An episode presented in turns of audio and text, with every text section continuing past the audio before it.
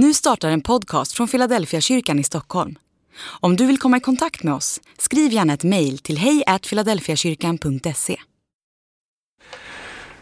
Eh, vid fyra tillfällen så eh, vill jag prata med dig om lovsång. Och det här är det andra tillfället. Förra eh, gången så pratade jag om det faktum att lovsången är ständigt närvarande i det bibliska materialet. Alltså, ibland ställer vi frågan, måste jag lovsjunga Gud? Vad är poängen med det? Åtminstone om du är kristen behöver du ställa den frågan. Eh, och då kan man konstatera bara att Bibeln inte nödvändigtvis svarar på någon slags varför-fråga, utan vi kan bara när vi läser Bibeln konstatera att från de tidiga berättelserna hela vägen igenom, genom Gamla Testamentet och Nya Testamentet, så lovsjungs Gud.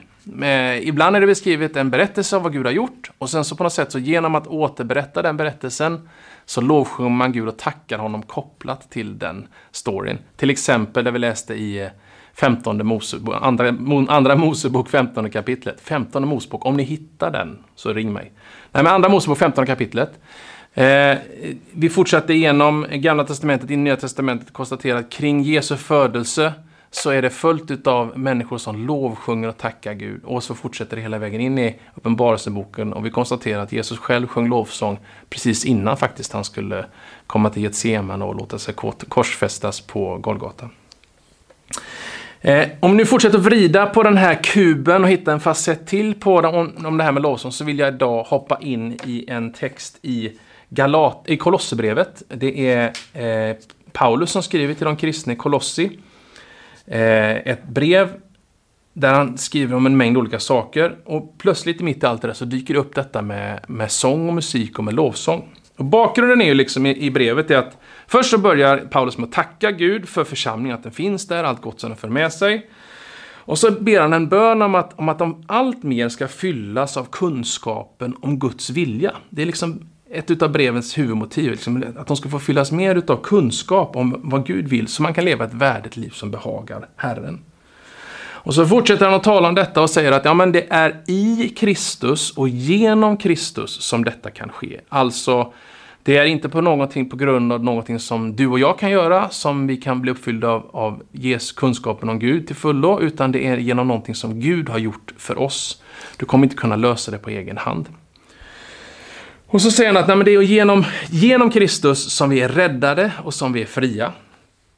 Eh, och så pratar han om att ja, men därför behöver inte ni låta er dömas. Eh, det fanns en del samtal kring vad får man äta, vad får man inte äta, vad får man dricka, vad får man inte dricka. Hur ska man bete sig och inte bete sig. Paulus säger att men i Kristus är ni fria och räddade. Så ni behöver inte bry er om det på, på det sättet som en del andra gör.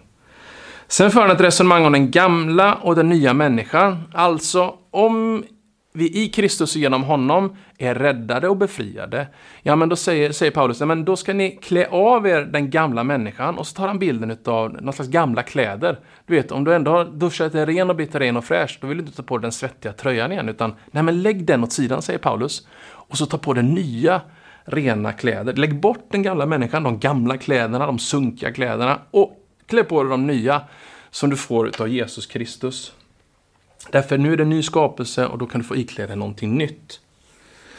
Och det är lite som att han ändå säger att ja, men ni är ju fria och räddade genom Kristus, men det är som att det ständigt trycker på på något sätt genom vår omvärld eh, någonting som vill göra oss smutsiga igen, någonting som vill trycka på oss det gamla livet. Eh, jag hade ett samtal bara för några, för några veckor sedan med en ganska nyfrälst kvinna. Eh, hon, hon tyckte det var svårt därför att nu när vi inte får fira gudstjänst som vi brukar så känner hon att ja, men det är som att det gamla livet vill krypa på mig igen och jag saknar så att få mötas, få lovsjunga, få öppna bibeln och be tillsammans. Hon älskar webbgudstjänsterna och det vi gör på nätet men det händer någonting annat i gemenskapen. Och det är det jag tänker hon pratar om, det är liksom hon säger att ja, men jag har lagt av de gamla kläderna.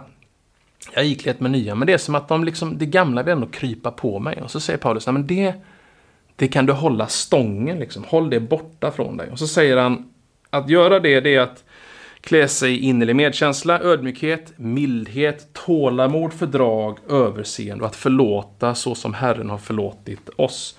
Och så säger han liksom som någon slags band som håller samman detta, någon slags, jag vet inte, ja men jag ser framför mig någon slags eh, som man har när man slår in eh, ett paket, liksom, ett ja, paketband. Så ska ni ha, slå in detta med ett band utav kärlek. Och sen plötsligt, på något sätt, lite från ingenstans måste man ändå säga, så kommer Paulus rakt in på, på detta med, med lovsång och sång och musik. Han har haft det här långa resonemanget om att eh, klä av sig det gamla och ikläda sig det nya. Eh, klä er in i medkänsla, vänlighet, ödmjukhet, mildhet och tålamod. Ha fördrag med varandra.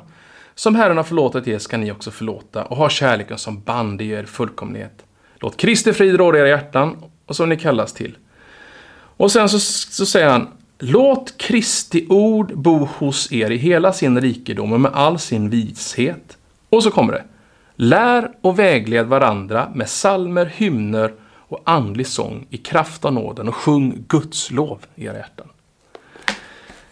Det är ju lite apart att efter det här långa resonemanget om att vi är i Kristus och genom Kristus och klä av dig det gamla och klä ner så säger plötsligt Paulus, och du, sjung! Det, det är ju, var, var kommer det ifrån? Det är ju väldigt konstigt. Jag älskar ju det, för jag älskar att sjunga, men, men vad är det han menar? Det är ändå som Paulus säger, att nej, men det finns ett sätt att få in Kristi ord, att det kan få bo dig i all sin rikedom, som verkar ha att göra med att sjunga Guds lov. Alltså att inte nöja sig med att tänka det, förstå det, utan det finns någonting som handlar om att, att sjunga till Guds ära som gör att Kristi ord i all sin rikedom kan få flytta in i ditt liv. Lär och vägled varandra med salmer, hymner och andlig sång i kraftnåden och sjung Guds lov i era hjärtan. Alltså, sjung till Gud om allt detta. Varför? Jo, för att då kommer Kristi ord planteras in i ditt hjärta. Jag vet inte hur det är med dig. Eh, nu har du lyssnat på mig några minuter här och när det här tar slut och du slår av det här undrar hur mycket du kommer minnas. Men jag undrar om det är så att om jag hade skrivit ihop en bra sång på detta och jag hade lärt dig att sjunga den, om du kanske hade kommit ihåg det bättre. Och kanske det hade loggats in i ditt hjärta mer än nu när jag pratar. Det finns en erfarenhet i mig som säger att det kanske skulle vara på det sättet. Eh, Sokrates lär ha sagt att liksom, eh, när sången och musiken går förbi själens sista försvar. Och kanske det är det som Paulus fiskar efter. Ja, men alltså, när ni lär och vägleder varandra med salmer, hymner och andlig sång, ja men då kommer det som är sant och det som är Kristus och det som är Guds ord, Kristi ord, det kommer kunna flytta in i dig. Så anledning till att lovsjunga Gud, Ja, men när du lovsjunger honom, då kommer du påminna dig om allt detta goda som Paulus talar om. Att det är genom Jesus som du är räddad, det är i Kristus. Att du kan få lämna det gamla bakom dig och någonting nytt kan få komma. När du lovsjunger så kommer ordet, Kristi ord, flytta in i ditt inre, in i ditt hjärta. Och också det faktum att när du lovsjunger Gud så fäster du blicken rätt. Du börjar i rätt ordning. Eh, nu är jag ju ganska gammal, jag är ju en bit över 40 och nu klarar jag av att knäppa mina skjortor från vilken knapp som helst. Men när jag var liten hade jag svårt eh, att knäppa skjortan rätt. Man började någonstans i mitten och så knäppte man och så visade det sig när man kom antingen upp eller ner att det, ja men ni vet, det stämde inte riktigt. Och då fick jag lära mig att om man knäpper den första knappen överst först, då kommer ju alla de andra knapparna falla på, på plats. Och så tänker jag också att det är kring lovsången. Ja, men när du knäpper den första knappen rätt, lova Gud, prisa honom, tacka honom, upphöj honom. Ja, men det är som du knäpper den första knappen rätt i ditt livs skjorta och du kommer märka att de andra knapparna mycket lättare faller på plats. Det är det Paulus fiskar efter bland annat i den här texten. Du kommer fästa blicken rätt på honom som är trons upphovsman och fullkomnare och mindre på dig själv och dina egna problem. Knappen knäpps rätt och ditt liv kommer i bättre ordning. Du påminns om det Gud har gjort. Och Kristi ord kan flytta in i dig. Låt mig säga någonting också om det här med salmer, hymner och andlig sång. Jag är ju lite specialintresserad av lovsång, tycker det är spännande och jag har ganska många böcker som försöker reda i de där begreppen. Vad är en psalm? Vad är en hymn? Vad är en andlig sång? Finns det något, något magiskt in i detta? Och det här är ju överkurs för dig nu som är kristen. Tror du inte på Jesus så blir, går vi in i mumbo jumbo djungeln nu. Men, men du som, som, som mig tror på Jesus, kanske det finns någonting här för oss att hämta. Man kan nog konstatera, tror jag, att salmerna det är de sångerna som finns i Gamla Testamentet, i Saltaren. Talade om den lite grann förra avsnittet. Alltså att det är en sångbok i Gamla Testamentet som inte väjer för vare sig det mörka eller det ljusa och det däremellan. Det tror jag är de salmer som talas om när Paulus säger detta. Sen pratar han om hymner. Vad är det? Ja, men jag tror att hymnerna är de sångerna som skrevs då när Paulus levde. Och då är det också de sånger som vi skriver idag. De här sångerna som, som berättar vem, om tron, vem Gud är, vad livet med honom är. Jag tror de skrivs nya för varje period utav väckelse i, i, våran, i våran värld. När Gud gör någonting nytt så skrivs det alltid nya hymner. Och så är det det där tredje, andlig sång, vad är det för någonting? Ja, men det kanske är ännu mera liksom nu-orienterat. Du som är sångare och musiker, du vet om att vi ibland pratar om improvisation, att det någonting kan hända i nuet. Jag tror att den andliga sången har delvis sin koppling till det. Att här händer någonting här och nu. Det finns en profetisk dimension. Eh, när Miriam i kapitel 15 i Andra Mosebok tar upp sin tamburin och får feeling, ja men då undrar man inte det är någon slags andlig sång som ändå drar igång. Någon slags nulägesmusik. Och kanske det är sånger ibland som Ja, men vet, för en tid som denna sjunger vi den här sången och sen så sjunger vi den inte längre. Var det för att det var en dålig sång? Nej, men det kan ha varit en andlig sång för en tid som denna.